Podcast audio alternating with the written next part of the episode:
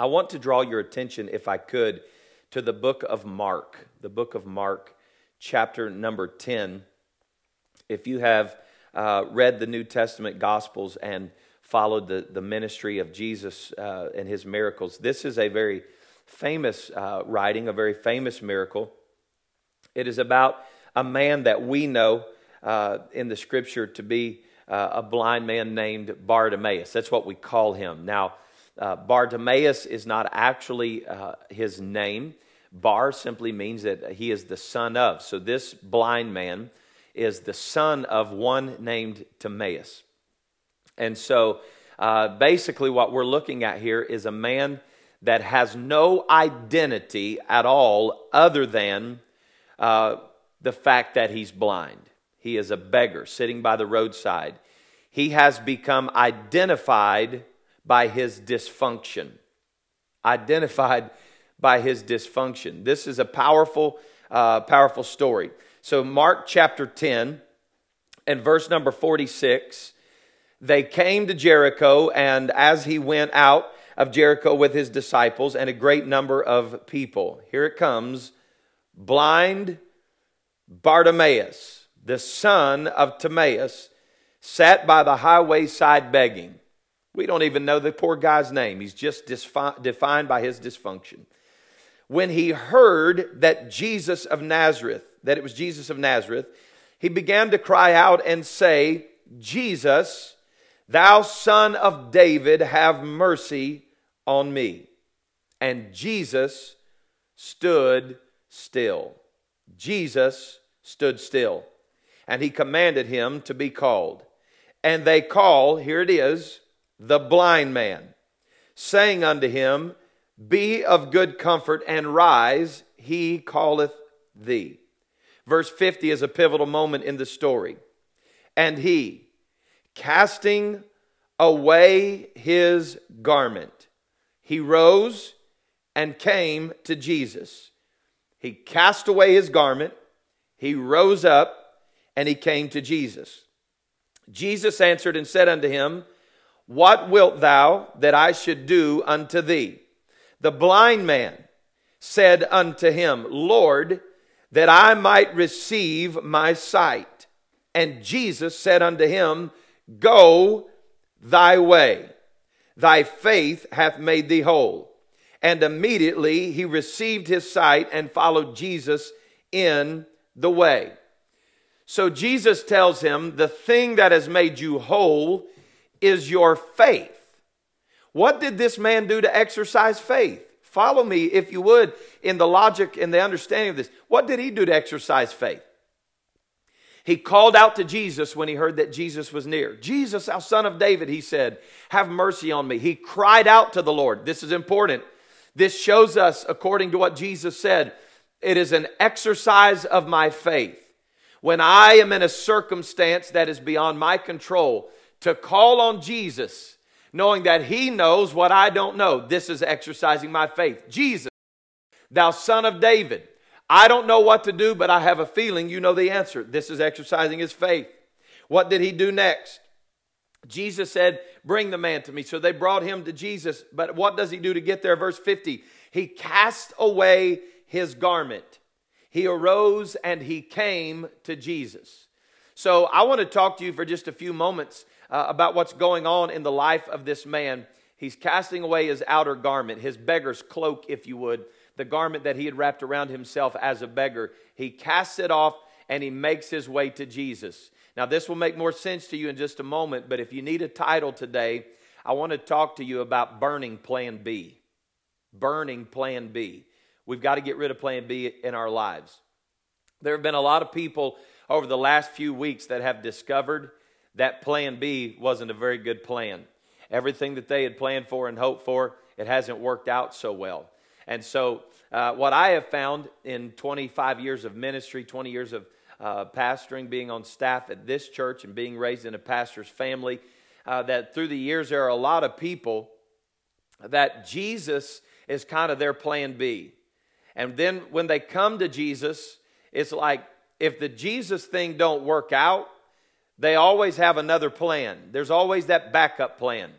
You know, it's like I'm going to give God a try, but if He does not work, if this thing doesn't work out, if He doesn't do what I want Him to do, then I always have something to go back to. How many people today in this world, the, their only revelation of Jesus is based primarily on disappointment of what He did not do for them rather than the revelation of who He is? It's something to think about. So, Imagine with me, if you would, Jesus passing through Jericho. It's a busy time, a busy season.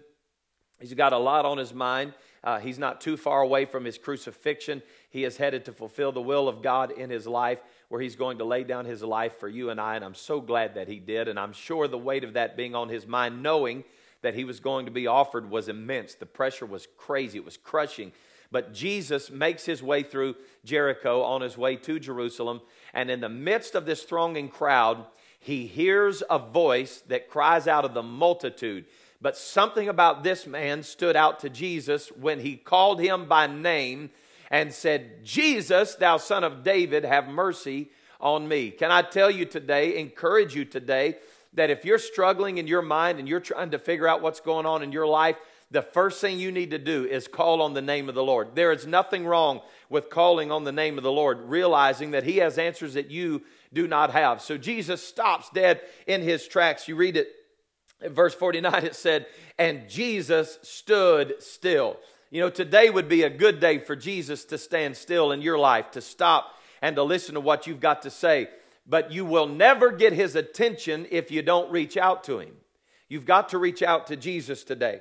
So he's standing in Jericho. There are beggars everywhere, there are people everywhere. And one man cries out and calls him by his name for who he is Jesus, thou son of David, have mercy on me. And Jesus stops.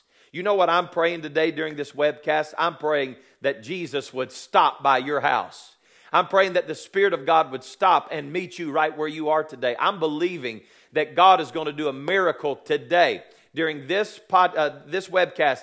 I'm believing that God is going to reach somebody in your house where you are right now. Amen. We're believing it in Jesus' name. So Jesus stops and he looks over at the man and uh, he says, Bring him to me. Tell him to come to me. And so the man stands up. He is a beggar. He stands up and he casts off his outer garment and he makes his way to Jesus. Let's talk about this for just a little bit. Let's talk about this garment. What is the significance of this man casting off his garment. If you read the scripture, you're going to find out that Jesus does not waste words. The Word of God does not waste words. This book is divinely inspired, so there are no words that are wasted in here. And there are always principles that are underlying in the scripture when Jesus is speaking a parable or he's doing a miracle, you're going to find something underlying. What is that? I believe we have some answers to that in this story. The man stands up and he casts off his outer garment and he makes his way to Jesus. So let's talk about this outer garment for a moment. It is said and believed that all beggars had a certain cloak or a garment that they would wear. It was somewhat their identity. Now, they could have been blind, they could have been lame, uh, a beggar on the street, whatever reason that had them begging, but they all had one thing in common they had a beggar's garment.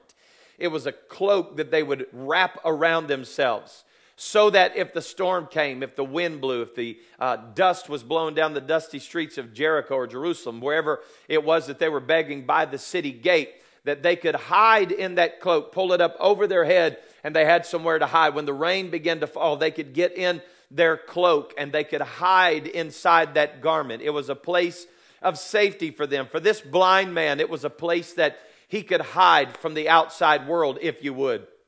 That when people would walk by him and ridicule him uh, and try to define him by his dysfunction, there's that old blind beggar again. That's all he's ever going to be. He's a beggar, he's a blind man.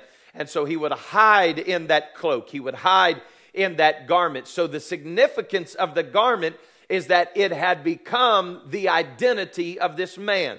He was blind Bartimaeus, he was a beggar.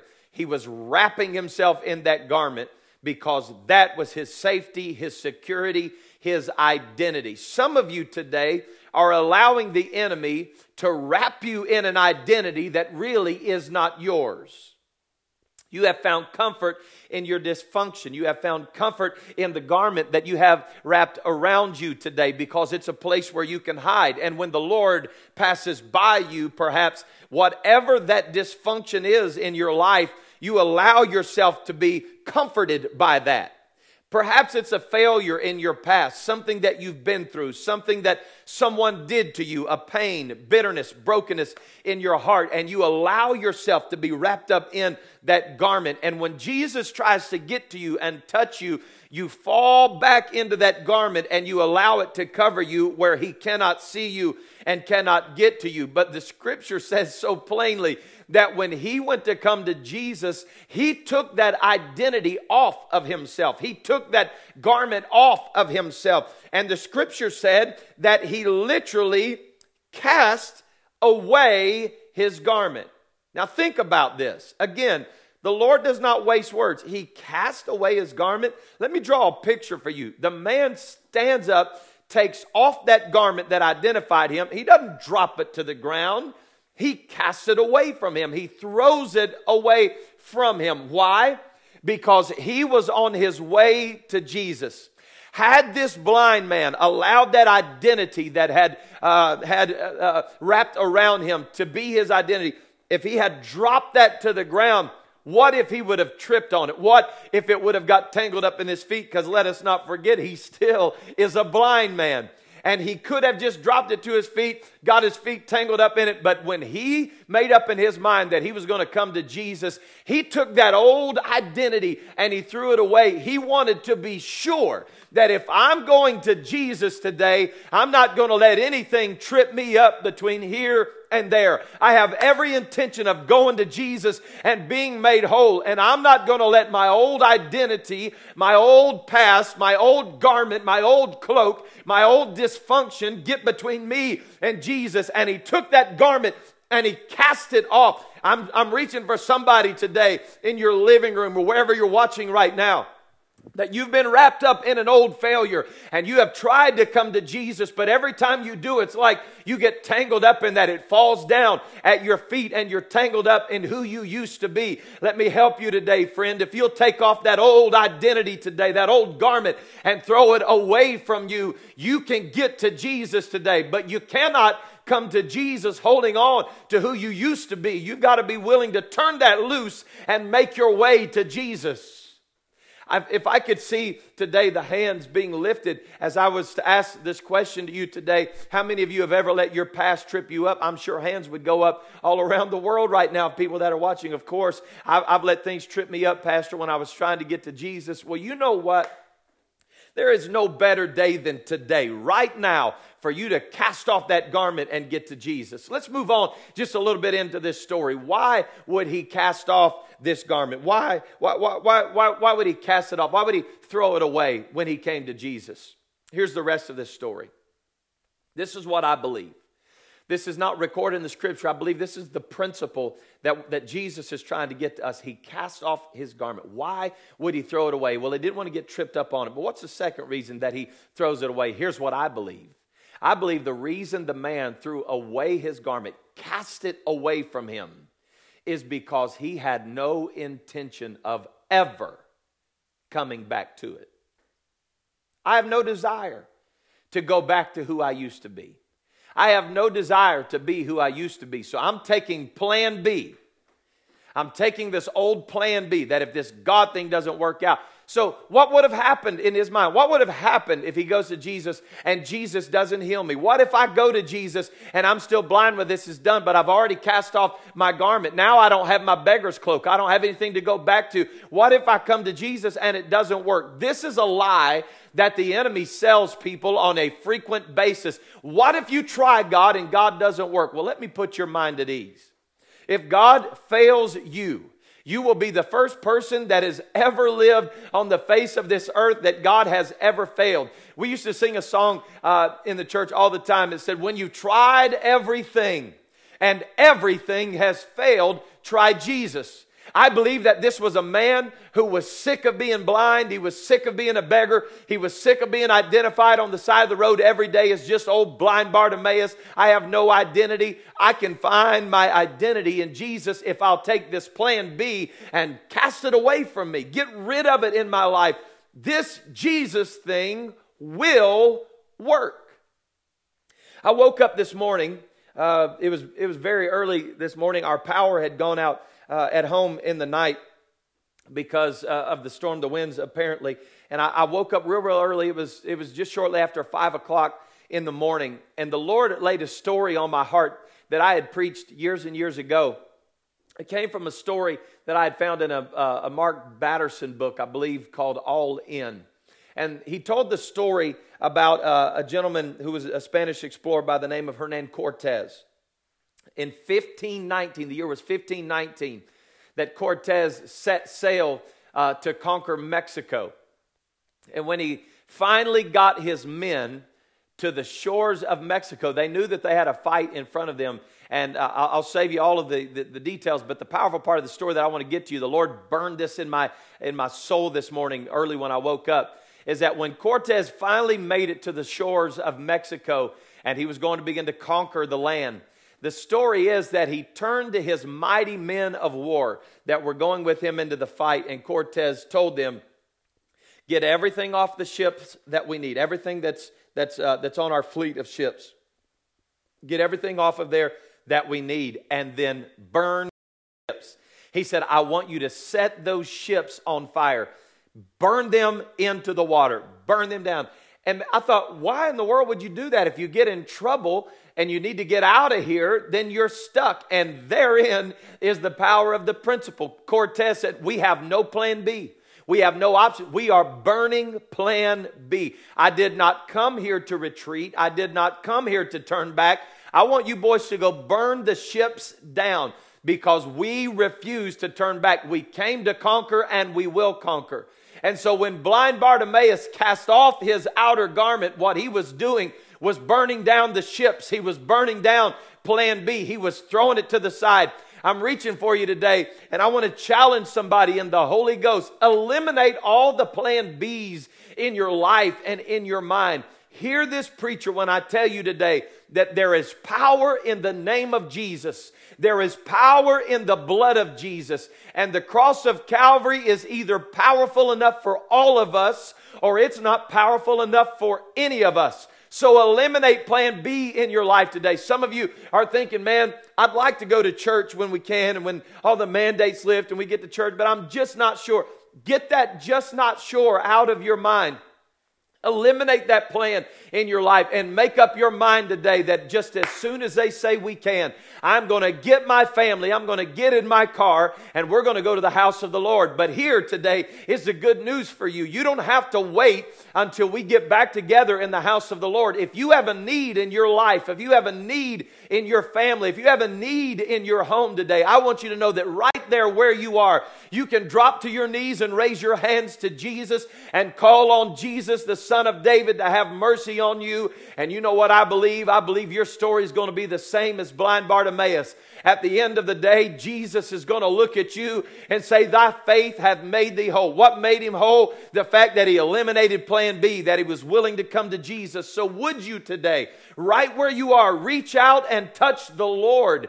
This is not ideal. I know that. I wish I could get to you and pray with you right now. I wish we had an altar call where I could get to you and lay hands on you. That is impossible, but it is not impossible for Jesus to come to you right now and for you to come to where Jesus is. I'm challenging you in Jesus' name right there where you are to close your eyes and to lift your hands and throw your head back. Some of you right now, I believe it, there are tears streaming down your face because the Lord has sent a word to your house today. Would you reach out and touch him as he passes by right now? Lord Jesus, I pray over our online audience today, all who are watching.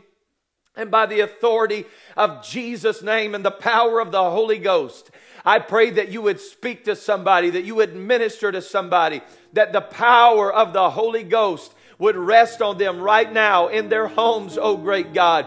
I pray that you would give somebody the courage to step out of their pain and their past and their old identity and that they would be renewed in you today as they eliminate plan B and make their way to the cross of Calvary. In Jesus' name, let angels, God, begin to minister to men and women that are watching right now. Let the angels of heaven, God, descend into our homes and minister to us today. And we're going to thank you for it and praise you for it, for you are the Almighty God and you are worthy of all the praise. In Jesus' mighty name. Amen. You don't have to stop praying right now. You don't have to quit what you're doing. We're getting ready to transition off of our live webcast. But if you feel the Holy Ghost, if you've got tears uh, streaming down your face, I want to challenge you and encourage you. Keep those hands lifted. Keep your heart connected to Jesus today. Man, I feel the Holy Ghost standing right here in my office. God is ministering to somebody right now. Just let the Holy Ghost touch you. Brothers and sisters, if you have your family together right now, if the husband of the home is there, if you have anybody with you in your house right now, I, I know social distancing is what we're supposed to be doing but if you're in the same house, I want families to get together right now. I want you to lay your hands, uh, men. I want you to lay hands on your wife and your children or your wife or whoever you've got with you right now. I just want you to gather as a family and begin to pray. The Holy Ghost is moving. Today, we are eliminating plan B in our lives because Jesus will work. He will work. I love you. Thank you for joining us. Please stay in a spirit of prayer, and I'll see you tonight at 6 o'clock on our next live webcast. May the Lord richly bless you.